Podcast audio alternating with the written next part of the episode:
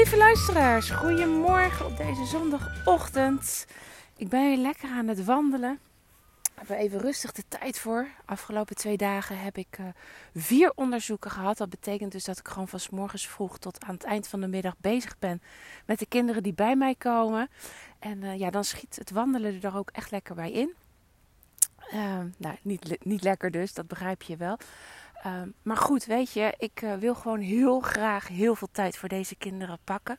Elk kind krijgt ook echt vier uur in mijn agenda. En misschien hebben we het helemaal niet nodig, hè? Meer, vaker hebben we het niet nodig dan wel nodig. Maar die tijd is er wel. Dus wanneer ik het nodig heb, wanneer het kind het nodig heeft om ja, tot, tot uh, de prestatie te kunnen komen waar ze, ja, wat in hen zit, dan wil ik ook dat ze die ruimte voelen en krijgen. En niet dat ze het gevoel hebben dat ze opgefokt moeten worden. Dat het heel snel moet gaan. Dat is namelijk helemaal niet nodig. En zeker bij de afname van de kick, er gaat niks op tijd.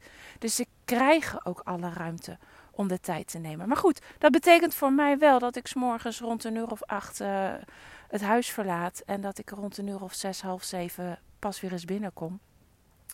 En uh, nou ja, dan vind ik het heel lastig om uh, s morgens ook nog mijn rondje te wandelen. Dus inmiddels is het zondagochtend, heb ik alle tijd gepakt. Ik heb gewoon gezegd, luister eens even, ik uh, ga mijn rondje wandelen. Jullie zoeken het daar maar even met elkaar uit. Uh, ga maar lekker ontbijten en je ding doen. Ik ben er straks wel weer en dan sluit ik wel weer aan.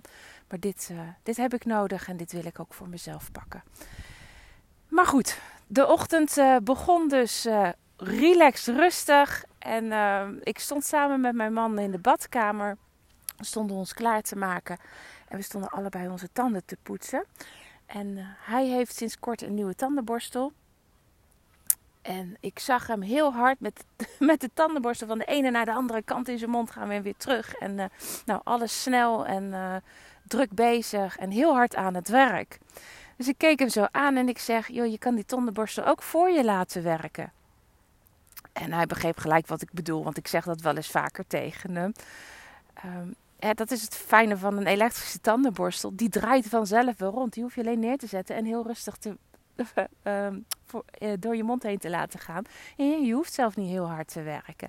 En terwijl ik die zin zei, dacht ik: Oh, dit is heel interessant. Want ik heb het nu over een tandenborstel. Waar gaat het over? We hebben het over een tandenborstel. Maar goed, eigenlijk geldt dit ook gewoon op heel veel andere vlakken.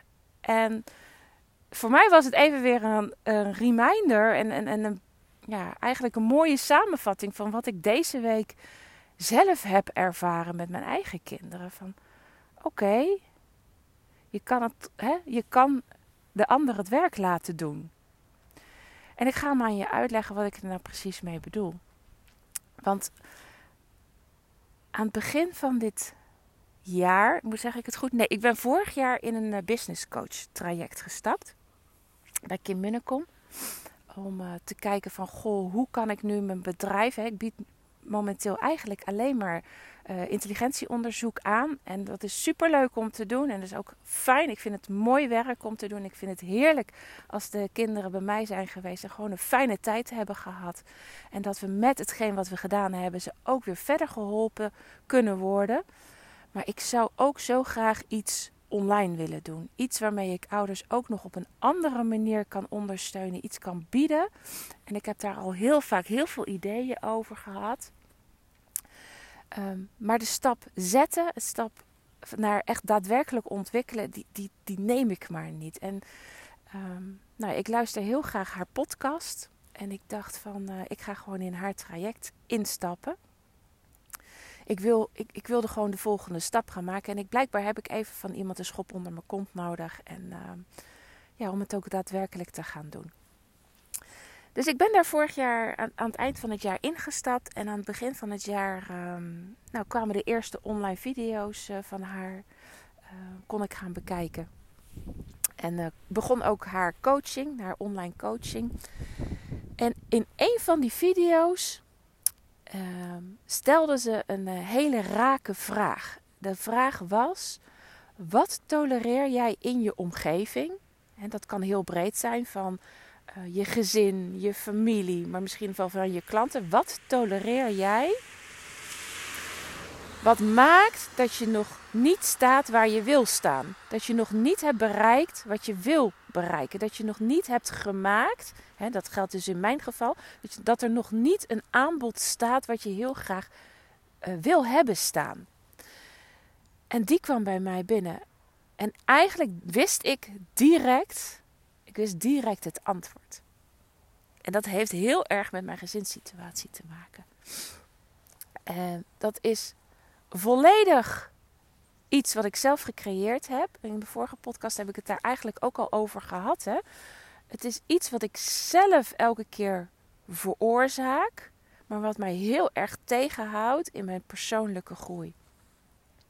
En dat heeft alles te maken met het feit dat ik heel hard, elke dag weer opnieuw, elke dag vanaf dat ik s morgens mijn ogen open doe, dat, totdat ik ze s'avonds dicht doe en zelfs soms gewoon nog s'nachts bezig ben voor de kinderen.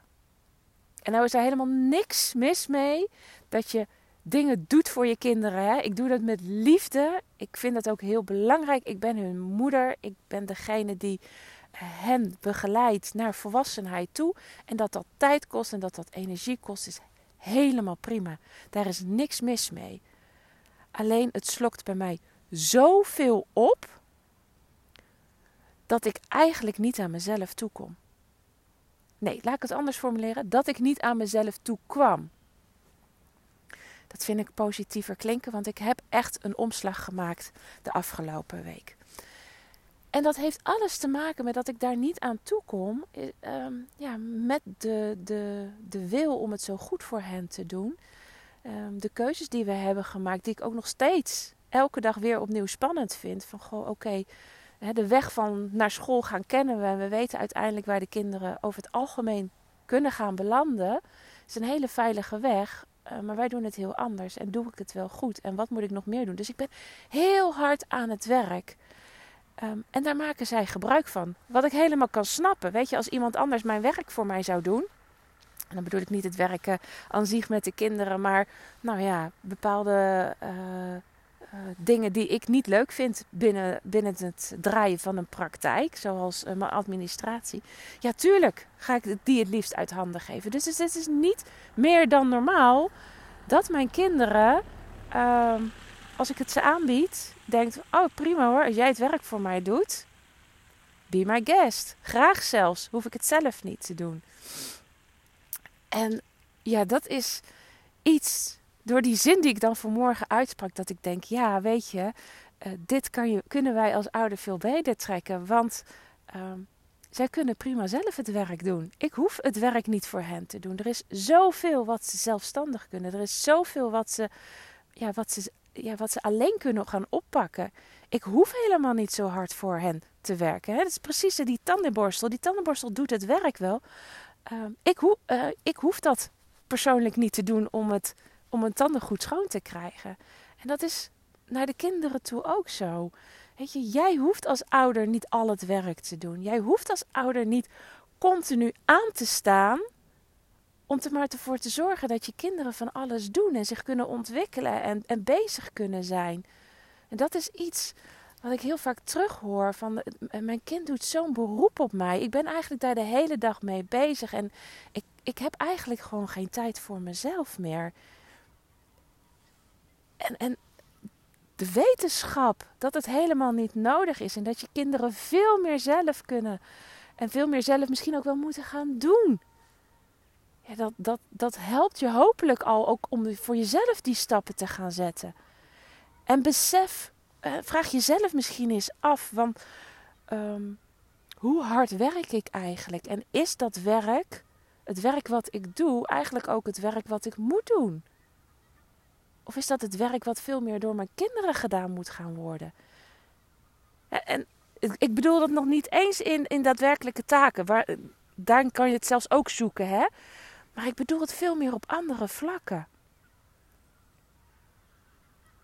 Als ik van ouders hoor, ik moet mijn kinderen de hele dag vermaken. Dan denk ik, ja, is dat zo? En die vraag stel ik mezelf ook wel eens, hè? Want ook ik uh, ook voor mij is dit echt een goede reminder. Want ik doe het net zo goed af en toe.